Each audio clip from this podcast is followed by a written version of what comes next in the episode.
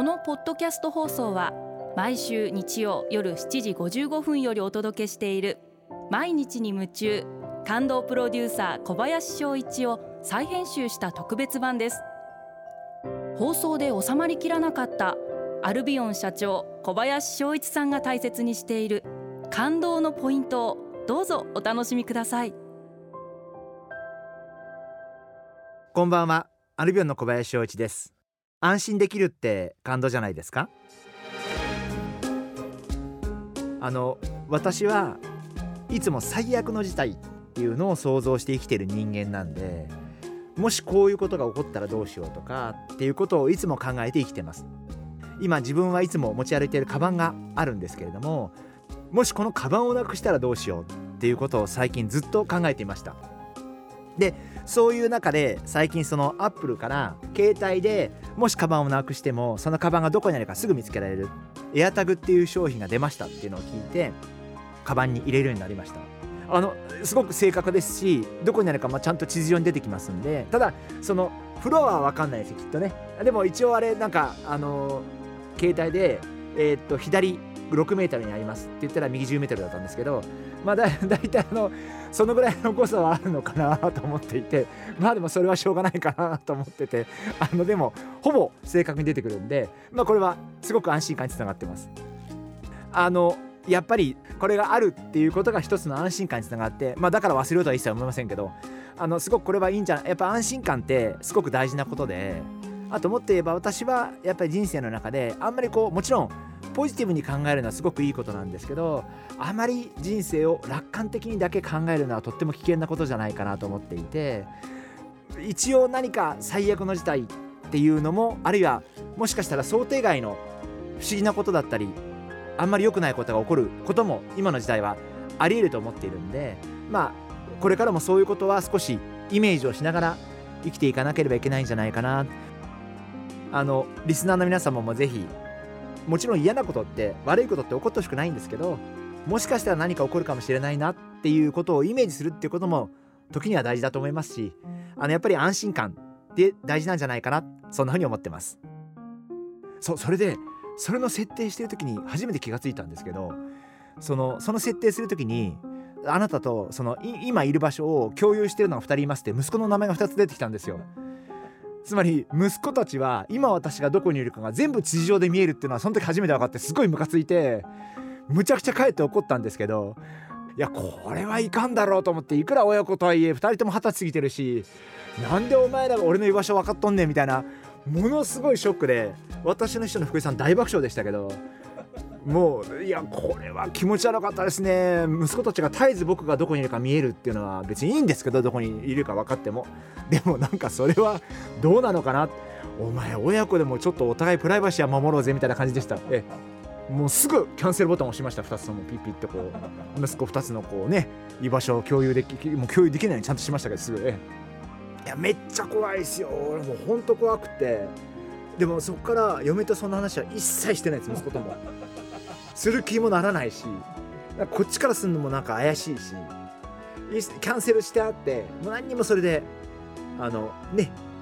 でもただそうは言っても僕はそんなにこう別に何もまずいことないんで一応携帯充電するときは家族が全員が集う部屋でボンと置いて充電してるんでもしかしたらまた勝手に設定される日が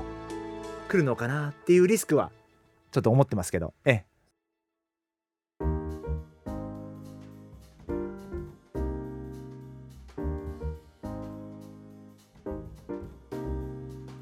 今回はこちらのメッセージをご紹介させていただきます。心さん女性の方ですね。ありがとうございます。いつもふんわりした雰囲気の時間がとても心地がいいですね。自分は新しい環境に入るのがとても苦手ですが新しいことや仕事に飛び込むことがなかなかできません。どのように切り替えて進めばいいでしょうか？というご質問いただきました。ありがとうございます。あの心さん一番最初驚いたのは私の雰囲気がふんわりとしたというコメントにあのすごくびっくりしました。あの多分私どもアルビオンの会社メンバーは多分私の顔を見て私の雰囲気がふんわりと思ってる方は一人もいらっしゃらないんじゃないかなと。今まで人生の中でふんわりした方ですねって言われたのは一回もないですかね。あの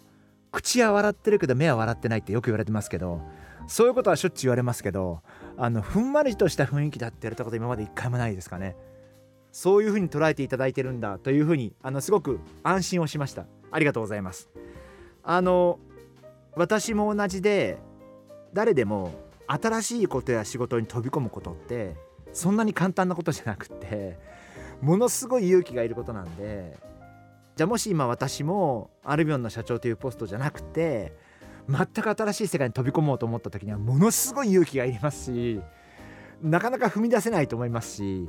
やっぱりこういうふうに思われるのは当たり前のことなんじゃないかなっていうふうに思ってます。でこんなに極端な飛び込み方じゃなくても例えば全く新しい世界に少し触れてみるとか全く新しい世界の話を少し聞いてみるとかっていうことから始められても少し自分の見る角度が変わったり自分にとって刺激になったりするんじゃないかなあのそんなふうに思います。なるべくやりやすい切り替えから始められた方があんまりこう大きな大冗談に構えると勇気もいりますしもう本当舞台から飛び降りるような気持ちにならなきゃ無理なんであの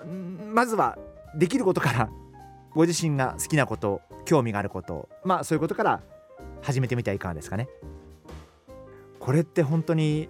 すっごい勇気がいるんじゃないかなというふうに思っていてまあ余談ですけど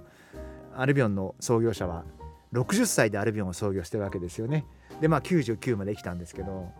まあ、60で会社を起こすってどんな心境だったのかな、まあ、まだ私も60になってないんで。で60になった時に新しい会社をゼロから起こそうと自分が